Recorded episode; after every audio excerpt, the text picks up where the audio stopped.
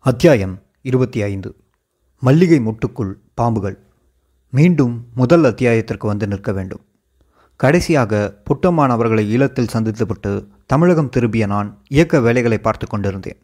அப்போதுதான் என்னை திண்டுக்கல்லில் வைத்து நண்பர் சார்லஸ் வீட்டில் கைது செய்தார்கள். சென்னை டிஜிபி அலுவலக கட்டிடத்தில் இருந்த கியூ பிரிவு அதிகாரியின் அறையில் அடைத்து வைத்திருந்தார்கள். அங்கு அவர்களிடமும் சிபிஐயினரிடமும் சொன்ன தகவல்களை தான் இதுவரை நீங்கள் படித்து வந்த அத்தியாயங்கள். இவற்றை தான் அவர்களிடம் குறுக்கும் நெடுக்குமாக நூறு முறைக்கும் மேலாக கூறியிருந்தேன். உண்மைக்கு எதிரானவர்களிடம் உண்மையை மட்டுமே பேசினேன். டிஜிபி அலுவலக கட்டிடத்தில் கியூ பிரிவு அதிகாரியின் அறையில் இருந்தோம் இனம் புரியாத மனநிலை. கண்கள் தரையில் நிலைக்குத்தி நின்றது. கைவிலங்கு வேறு சதா மணிக்கட்டை அழுத்தி வழியை கொடுத்தபடியே இருந்தது. கைவிலங்கின் ஒரு காப்பு என் வலது கையிலும் இன்னொரு காப்பு சுசீந்திரனின் இடக்கையிலும் பூட்டப்பட்டிருந்தது.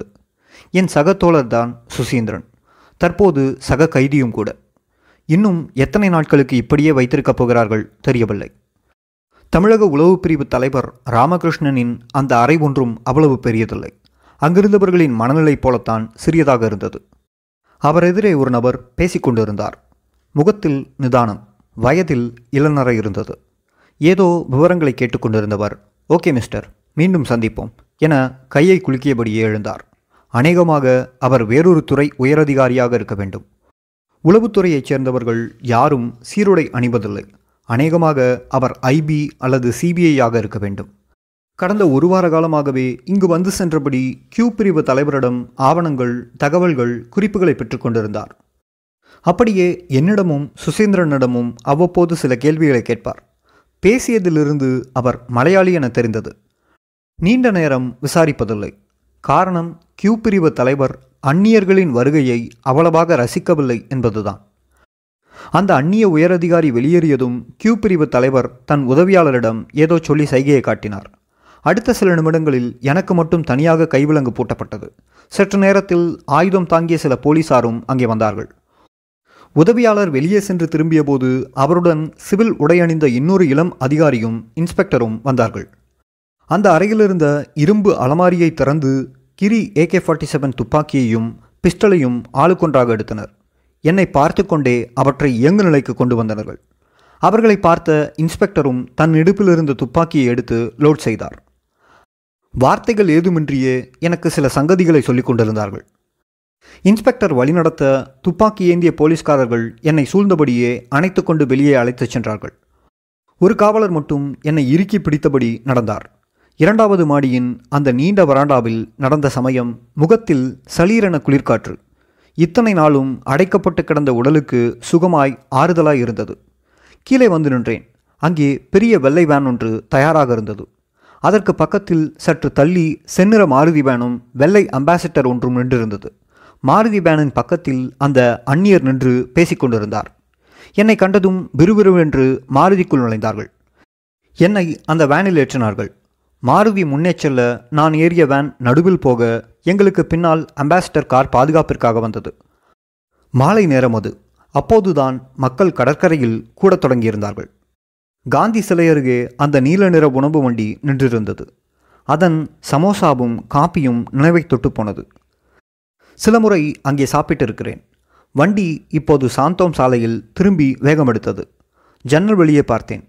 பள்ளி பிள்ளைகள் எல்லாம் கூடு திரும்பிய பறவைகள் போல் பேசி மகிழ்ந்தபடியே சென்று கொண்டிருந்தார்கள். எத்தனை முறை இந்த வழியாக நண்பர்களுடன் பயணித்திருப்பேன். மனதிற்குள் நினைத்தபடியே அங்கிருந்த காவலரின் கைகடிகாரத்தை பார்த்தேன். மாலை நான்கு முப்பது மணி ஆகியிருந்தது எங்கே கூட்டிச் செல்கிறார்கள்? யார் கூட்டிச் செல்கிறார்கள்? ரகசிய சித்திரவதை கூடத்திற்கா? ரோவா? ஐபியா? அல்லது சிபிஐயா? யார் இவர்கள்? யோசிக்க யோசிக்க ஒன்றும் புலப்படவில்லை. எல்லாரும் என்னை கலந்து கட்டி விசாரித்துக் கொண்டிருக்கிறார்களே அதில் இவர்கள் யார் என்பது. கிரீன்வே சாலை ஐயப்பன் கோவில் வளைவை தொட்டு அப்படியே ஊர்ந்து கொண்டிருந்தது. குறிஞ்சி முல்லை மருதம் என தமிழக அமைச்சர்களின் அரச மாளிகைகள் வரிசையாக பார்த்து கொண்டே வந்த எனக்கு சட்டென்று பொறித்தட்டியது ஆஹா! மல்லிகை அரசு மாளிகை.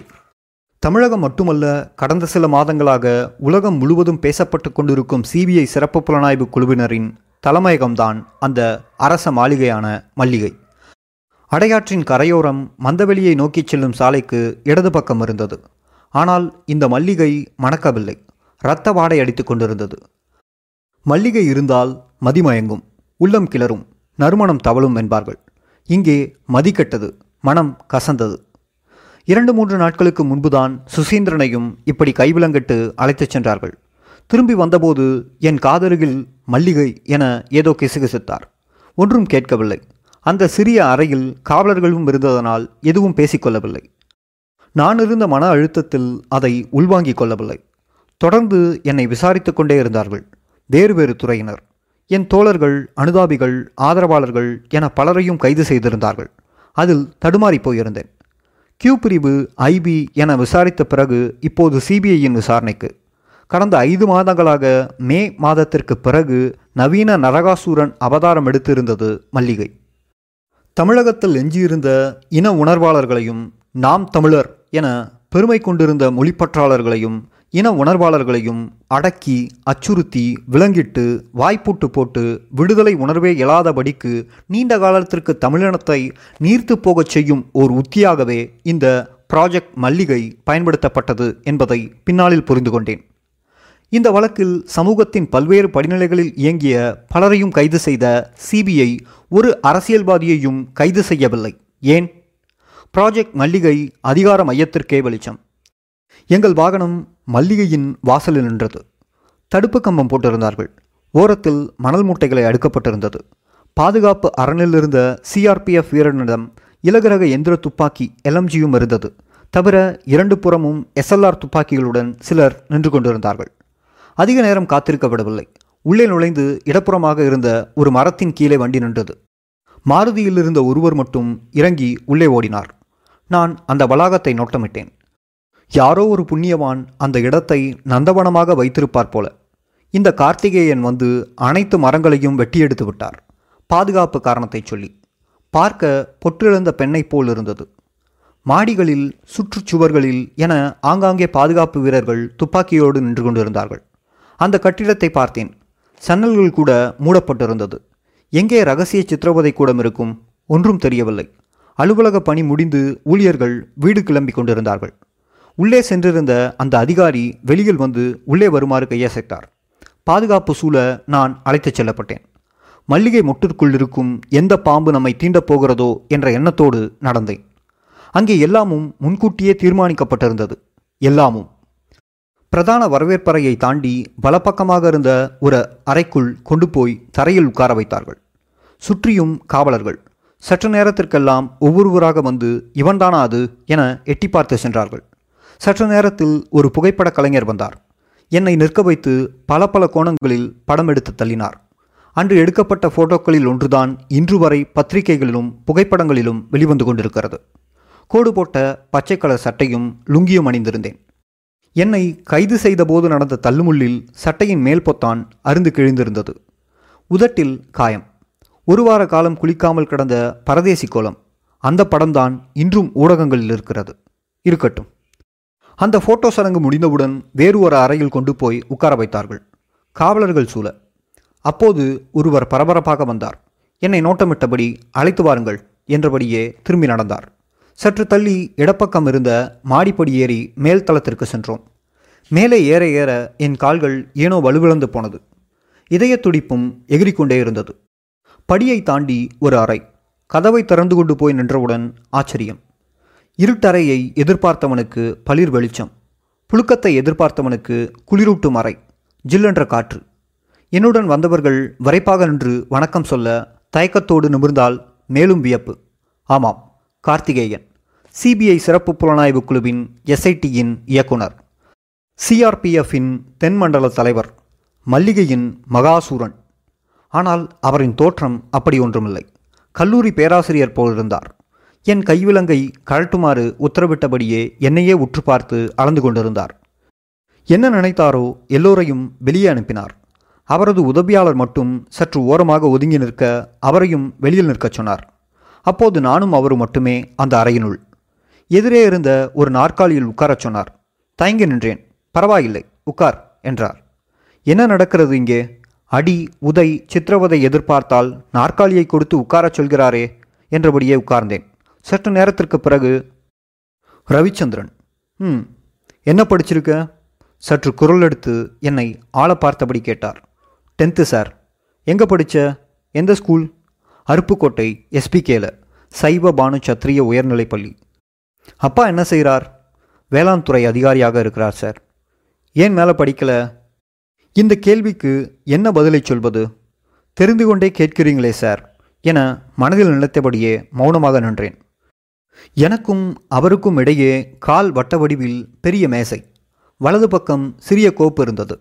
அது என்னை பற்றிய தகவலாக இருக்க வேண்டும். வலது பக்கம் கை கெட்டும் தூரத்தில் மூன்று தொலைபேசிகள். அவற்றில் ஒன்றுதான் எந்த நேரமும் பிரதமர் மற்றும் உள்துறை அலுவலகத்துடன் நேரடியாக தொடர்பு கொள்ளும் வசதி பெற்ற ஹாட்லைன் தொலைபேசியோ? எதுவாக இருக்கும்? அப்போது கூட மனம் ஆராய்ந்தது. நான் எதுவும் பேசாமல் அமைதியாக நின்றிருந்தேன். அத்தியாயம் முற்று. அத்தியாயம் இருபத்தி ஆறு அகண்ட தமிழீழம் சிபிஐயின் கட்டுக்கதை. கார்த்திகேயன் அவர்களின் கேள்விக்கு என்ன பதிலை சொல்வதென்று அமைதியாக நின்றேன். ம் சொல்லு. ஏன் மேற்கொண்டு படிக்கல? விடாமல் கேட்டார். எல்டிடியில் சேர்ந்துட்டேன் சார். அவர் எதிர்பார்த்த பதில் இதுதானே சொன்னேன். எங்க? தமிழ்நாட்டிலையா? அந்த கேள்வியில் நக்கல் இருந்தாலும் இறுக்கம் தெரிந்தது. இல்லை சார். நானே நேரடியாக இலங்கைக்கு போனேன். அங்கேயே தான் சேர்ந்தேன். பொட்டோமான் என்ன சொன்னார்? எதிர்பாராத அடுத்த கேள்வி. எனக்கு சற்று அதிர்ச்சி தான் விழித்தேன். என்ன கேள்வி இது? மொட்டையாக ஏதும் பேசாமல் மௌனமாக இருந்தேன். பிரபாகரனை பார்த்தாயா? அலச ஆரம்பித்தார். இல்லை சார் அவரை பார்க்கவில்லை என்றேன். சரி பொட்டமானும் நீயும் என்ன பேசினீர்கள்? பொதுவாக தமிழ்நாட்டு நிலவரத்தை பற்றி பேசினோம். எனக்கும் என் தோழர்களுக்குமான தற்காப்பிற்கு ஆயுதம் வைத்துக்கொள்வது பற்றி பேசினோம். மேலும் சிலருக்கு பயிற்சி அளிக்க வேண்டியிருந்ததன் அவசியத்தை குறித்து பேசினோம் சார். அவ்வளவுதானா?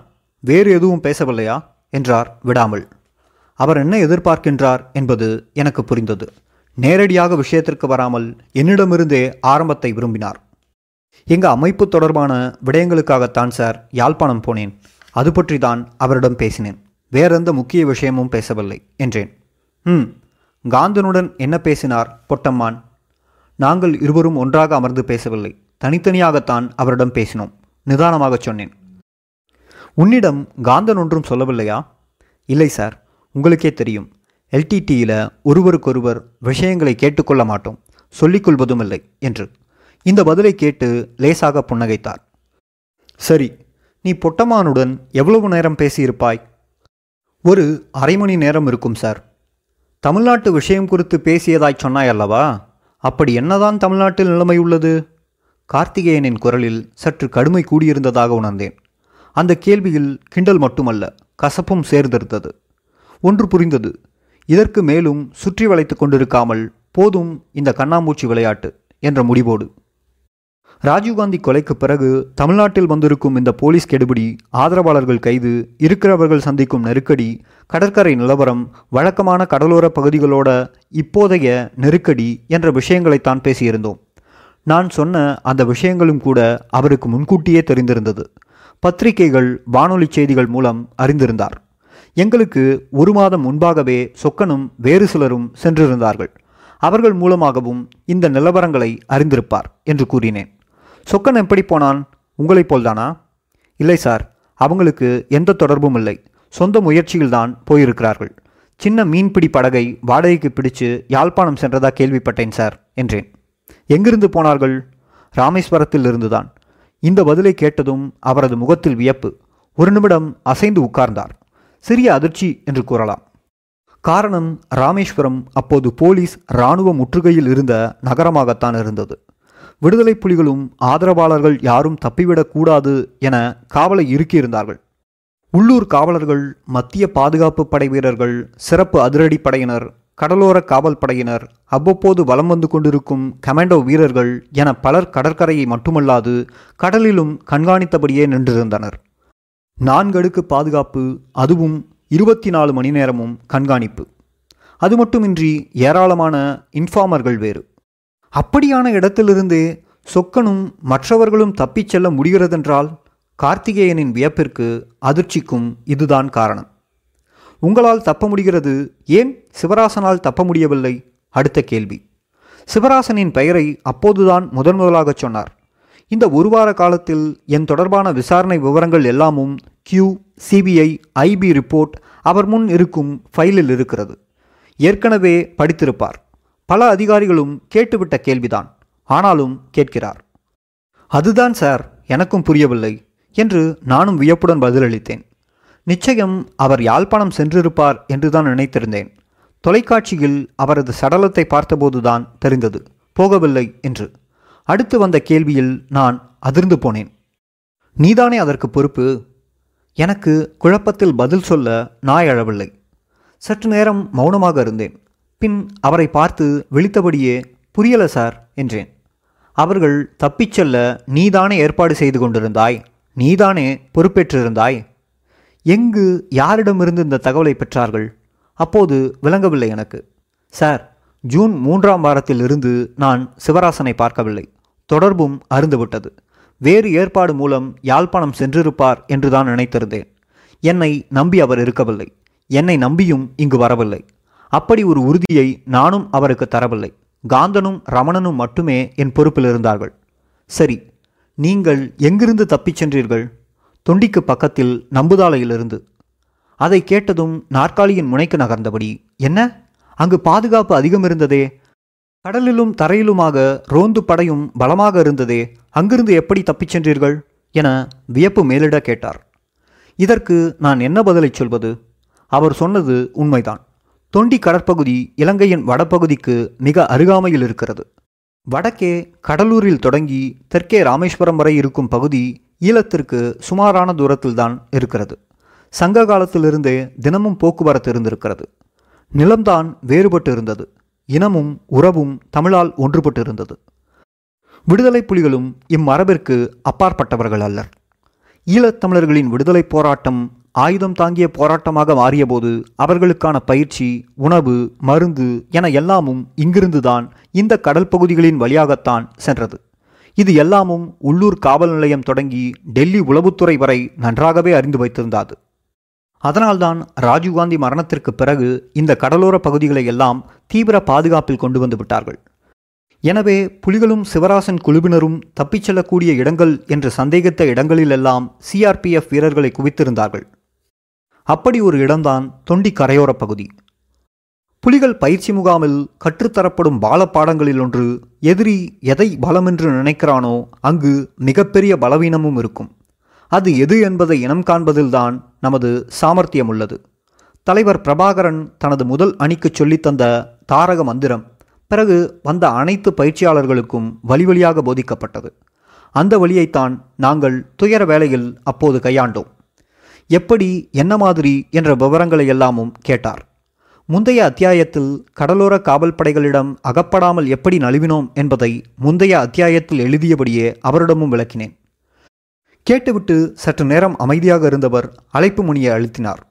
உள்ளே வந்த உதவியாளரிடம் குளிர்பானங்கள் எடுத்து வரும்படி உத்தரவிட்டார். சில நிமிடங்களில் இரண்டு கோல்ட் ஸ்பாட் ஆரஞ்சு பானத்தை கொண்டு வந்து ஒன்றை கார்த்திகேயனிடம் கொடுத்துவிட்டு மற்றொன்றை என்னிடம் நீட்ட நான் வேண்டாம் என்று தலையாட்டினேன். பரவாயில்லை எடுத்துக்க ஒன்றுமில்லை என்றார் கார்த்திகேயன். வேறு வழியின்றி பாட்டிலை எடுத்து மெதுவாக உறிஞ்ச ஆரம்பித்தேன். நான் குடித்து முடியும் வரை மௌனமாக இருந்தார். ஆனால் என்னை தீவிரமாக ஆராய்ந்தபடியே இருந்ததை அப்போது உணர்ந்தேன். அடுத்த கேள்வியை கேட்டார். யார் உங்கள் அமைப்பை உருவாக்கியது? பிரபாகரனா பொட்டம்மானா? எனக்கு தூக்கி வாரி போட்டது. நான் சுயமாக முடிவெடுத்துதானே வெளியே வந்தேன். இந்த இயக்கத்தை தொடங்கினேன். இவர் இப்படி கேட்கிறாரே என்ற யோசனையோடு இல்லை அவர்கள் இருவரும் இல்லை. நான் தான் முடிவெடுத்து இயக்கத்தை ஆரம்பித்தேன் என அழுத்தமாகச் சொன்னேன். எப்போது ஆரம்பித்தாய்? கடந்த ஆண்டு ஆரம்பத்தில் எண்பத்தி ஒம்போது இறுதியில் புலிகளின் இயக்கத்தில் இருந்து விலகி தமிழ்நாட்டிற்கு திரும்பிய பிறகு இயக்கத்தை ஆரம்பித்தேன். தமிழ்நாட்டில் எதற்கு இப்படி ஒரு இயக்கம்? தமிழர்களுக்கு ஆதரவாக இருக்க வேண்டிய இந்தியாவும் இந்திய இராணுவமும் சிங்களவர்களுக்கு ஆதரவாக தமிழர்களுக்கு எதிராக திரும்பியது. எனக்கு மனக்கசப்பை ஏற்படுத்தியது. தமிழகத்தில் ஓட்டு கட்சிகளால் ஒரு எல்லைக்கப்பால் இனத்தை காக்க முடியாது என்ற முடிவுக்கு வந்தேன். எனவே எதிர்காலத்தில் தமிழர்களின் பாதுகாப்பாக அறம் சார்ந்த விடுதலை போராட்ட இயக்கமாக தமிழகம் அணிதிரள வேண்டும் என்ற எண்ணத்தில் இளைஞர்களுடன் சேர்ந்து ஆரம்பித்தேன் சார். என்ன பெயர் அதற்கு? தமிழ் தேசிய மீட்பு முன்னணி. முன்னணியா? படையா? உடனடியாக மறுத்து முன்னணி தான் சார். படையெல்லாம் இல்லை. கியூ பிரிவு தான் கண்காணிப்பாளர் ராமகிருஷ்ணன் தான் எங்களை படையாக உருவகப்படுத்துகிறது. நாங்கள் உத்தேசித்திருந்தது அனைத்து தமிழ் மக்களுக்குமான அரசியல் சமூக இயக்கம். அகண்ட தமிழீழமா? கடைசியாக கார்த்திகேயனும் கேட்டார் இந்த கேள்வியை. விசாரணையின் தொடக்கத்தில் அப்படியான ஒரு கேள்வியை யாரும் கேட்கவில்லை. சந்தேகப்பட்டு கூட எழுப்பியதில்லை. இப்போது இரண்டு மூன்று நாட்களாகத்தான் இக்கேள்வியை பாய்ச்சுகிறார்கள். முதலில் மத்திய உளவு பிரிவான ஐபி தான் அப்படி கேட்டது. பிறகு தமிழக உளவு பிரிவான கியூவும் கேட்டது. இப்போது சிபிஐயும் ஆரம்பித்திருக்கிறது. ஏன் என்று புரியவில்லை. விசாரணைகள் எல்லாம் முடிந்து நீதிமன்ற காவல் சிறையில் அடைக்கப்பட்ட பின்னர்தான் அதன் சூட்சுமம் தெரிந்தது. விடுதலை புலிகளை தமிழ்நாட்டில் தடை செய்யப்பட்ட இயக்கமாக அறிவிப்பதற்கான முன் தயாரிப்பு அது. அப்போது விளங்கவில்லை. இந்த கேள்வியை கேட்ட ஐபியிடம் என்ன பதிலை சொன்னேனோ அதே பதிலை கார்த்திகேயனிடமும் சொன்னேன். அப்படி அகண்ட தமிழீழம் இல்லை. இன ஒற்றுமையை தவிர நிலச்சேர்க்கை அல்ல. ஒரு காலமும் தமிழ்நாடு ஈழத்தமிழர்களுக்கானதல்ல அதே போன்று ஈழமும் தமிழ்நாட்டுக்கு சொந்தமாகாது. இரு நாட்டு அரசியல் தலைமையும் மக்களும் கூட அதை ஏற்க மாட்டார்கள். அகண்ட தமிழீழம் என்பது எந்த காலத்திலும் சாத்தியமில்லாத ஒன்று. இரு தரப்பிலும் ஏற்றுக்கொள்ள முடியாத ஒன்று. பூகோள ரீதியாகவும் அரசியல் ரீதியாகவும் பல சிக்கல்கள் இருக்கிறது. எந்த போராளி இயக்கங்களுக்கும் கூட அப்படியான எண்ணமில்லை என்றேன் உறுதியாக. சிறிது நேரம் உற்று பார்த்தபடி மௌனமாக இருந்துவிட்டு யார் உனக்கு தலைவர்? என்றார். எந்த அர்த்தத்தில் அந்த கேள்வியை கேட்டார் என தெரியவில்லை. ஆனால் நான் தயங்காமல் பதிலளித்தேன். பிரபாகரன். கார்த்திகேயன் முகத்தில் புன்னகை அரும்பியது. பின் ஏன் பெரியாரைச் சொல்லவில்லை? சுசீந்திரன் பெரியார்தான் எனக்கு தலைவர் என்றாரே. அப்போதுதான் எனக்கு தெரிந்தது. அன்று சுசீந்திரன் மல்லிகை வந்தது இவருடைய விசாரணைக்குத்தான் என்று. பிறகு சார் நான் தலைவராக ஏற்றுக்கொண்டது பிரபாகரன் அவர்களைத்தான். பெரியார் மீது எனக்கு மதிப்புண்டு. சுசீந்திரன் திராவிடக் கழகத்தில் இருந்தவர். அதனால் பெரியாரை தலைவராக சொல்லியிருக்கலாம். எனக்கு பெரியாரை பிடிக்கும் என்றாலும் பிரபாகரன் செயல் வீரர் என்பதால் அவரை எனக்கு அதிகம் பிடிக்கும். அதனாலேயே அவர் எனக்கு தலைவர். தெளிவாகச் சொன்னேன். அதன் பிறகு குறிப்பிடும் அளவில் ஒன்றையும் அவர் கேட்கவில்லை. சில விஷயங்களை திரும்ப கேட்டு உறுதிப்படுத்தினார். அவர் என்னை விசாரித்ததில் ஒன்று தெளிவானது. என்னை ஆழம் பார்க்கத்தான் என்று. அவரின் விசாரணை அவ்வளவுதான். முடிந்தது. அழைப்பு மணியை அழுத்த உதவியாளர் வந்து நின்றார் அழைத்துச் செல்லுங்கள் என உத்தரவிட மீண்டும் எனக்கு கைவிலங்கு பூட்டப்பட்டது. வெளியே வந்தபோது இருள் கவிழ்ந்திருந்தது. அந்த இருள் இருபத்தி ஆறு ஆண்டுகள் கடந்தும் நீடிக்கும் என அப்போது தெரியாமலேயே போயிற்று. மல்லிகையிலிருந்து மீண்டும் கியூ பிரிவு தலைமையகத்திற்கு கொண்டு போய் கொட்டினார்கள். அங்கு கண்காணிப்பாளர் ராமகிருஷ்ணன் முன்னிலையில் மேலும் இரண்டு நாட்களுக்கு விசாரணைகள் நடந்தன. பிறகு அங்கிருந்து பூந்தமல்லி சித்திரவதை கூடமான தனி சிறைச்சாலைக்கு கொண்டு போய் தனி செல்லில் அடைத்தார்கள். அங்கு மேலும் சுமார் ஐம்பது நாட்கள் சட்டவிரோதமாக தடுத்து வைத்து தீவிர விசாரணைக்கு ஆளாக்கப்பட்டேன். நான் சுசீந்திரன் மற்றும் சில தோழர்களை சிபிஐ சிறப்பு புலனாய்வு குழுவின் ஆய்வாளர்கள் துணை கண்காணிப்பாளர்கள் டிஐஜி ராஜி என பலரும் அடிக்கடி வந்து ஏதேதோ விசாரித்து விட்டு போனார்கள். மிரட்டல் அடி உதை ஆபாச வார்த்தைகள் கனிவு பேச்சுக்கள் என எல்லா உத்திகளையும் கையாண்டார்கள். அடுத்தடுத்த அத்தியாயங்களில் காண்க. கியூ பிரிவின் அந்த அறுபது நாள் போலீஸ் விசாரணையின் முடிவில் என் உடல் மனம் இரண்டும் உருகுலைந்து போனது. கிட்டத்தட்ட நான் எலும்புக்கூடாகி இருந்தேன். கடைசியாக ஒரு நாள் டிஜிபி அலுவலகத்தில் இருந்த கியூ பிரிவு தலைவரிடம் மீண்டும் அழைத்துச் சென்றார்கள்.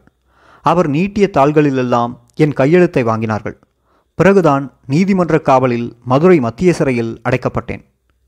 அப்பாடா கொஞ்சம் மூச்சுவிட அவகாசம் கிடைத்ததே என்ற ஆறுதல். காயப்பட்டிருந்த உடம்பையும் உள்ளத்தையும் சற்று தேற்றிக்கொள்ளலாம் என்றிருந்த வேளையில்தான் மீண்டும் இடி உச்சந்தலையில் இறங்கியது. அத்தியாயம் தொடரும்.